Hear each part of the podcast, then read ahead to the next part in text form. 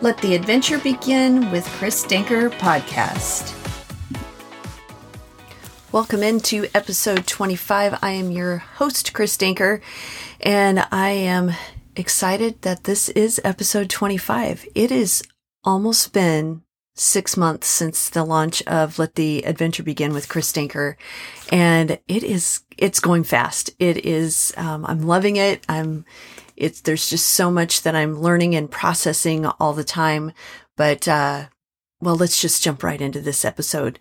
It's all about getting outside, and, kind of maybe a strange one to talk about. In the Northern Hemisphere, I'm from Nebraska, and, well, we're heading into winter, and a lot of people hate the cold. I am one that gets invigorated when I'm outside and it's cold. It's just, I don't know what it is. It's more of a rush for me. Unless there's wind involved. If there's wind involved, I become a wimp really fast. But I also, started thinking more about getting outside because I follow a company called Self Care Co.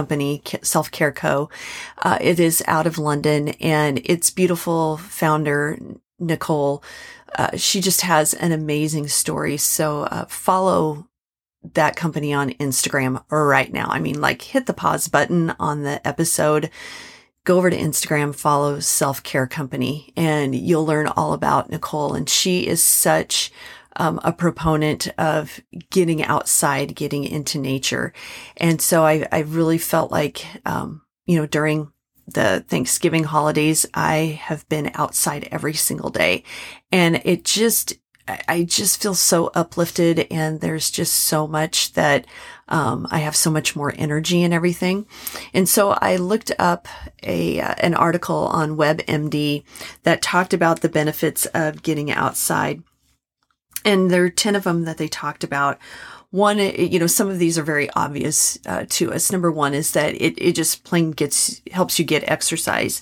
Not that my husband and I are competitive, but when he's been going for more walks now that he's retired, and he gives himself the gift of the time to get in a workout. And now that he's been either going and walking on the treadmill or getting outside for walks, we try to get out more often together, and we always look at the end of our walk to see, what our pace is. And like I said, not that we're competitive, but maybe a little bit. But we like to see, how we're doing, and we always try to be in a certain range, and so it's great for your cardiovascular. It's great to get exercise. So that's one of the obvious benefits. Number two, it helps you get vitamin D. Getting out, especially in the sun, and for those of us heading into the winter months, that becomes more of a challenge because we don't necessarily see the sun as often. And a lot of what I was reading in this article about all of the benefits really talked about trying to get outside during the morning hours. I mean, any time is better than no time, but to try to get outside during the morning hours and soak up some of that vitamin D. Number three, it helps to lessen anxiety.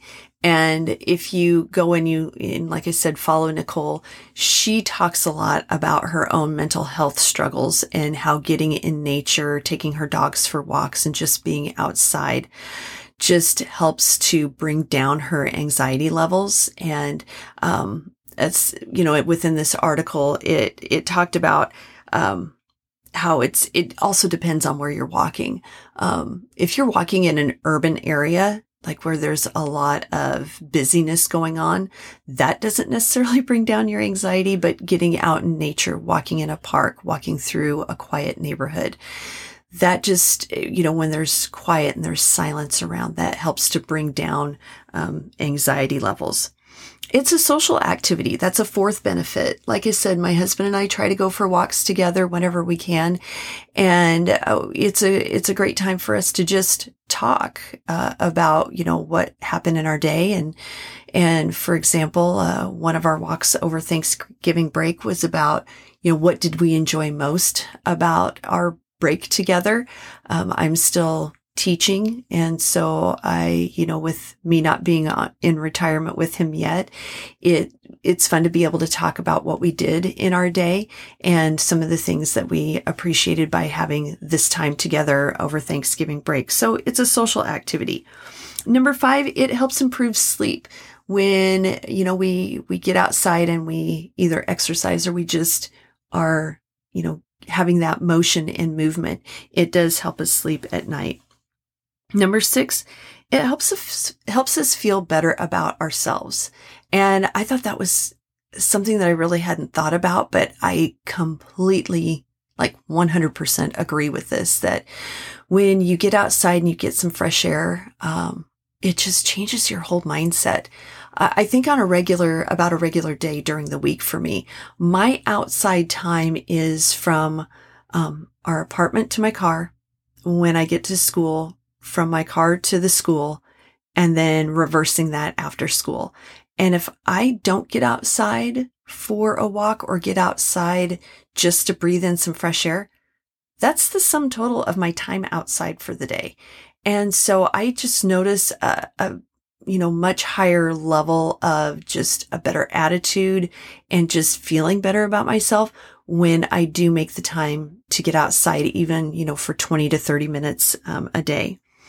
It helps improve your focus. This was number 7, is that, you know, if you can, you know, people say that all the time, that if you have a desk job or you are inside a lot, getting up and getting away from the desk, stepping outside, taking a few breaths of fresh air really allows you to come back inside and improves your focus on maybe a task or something that you have going on.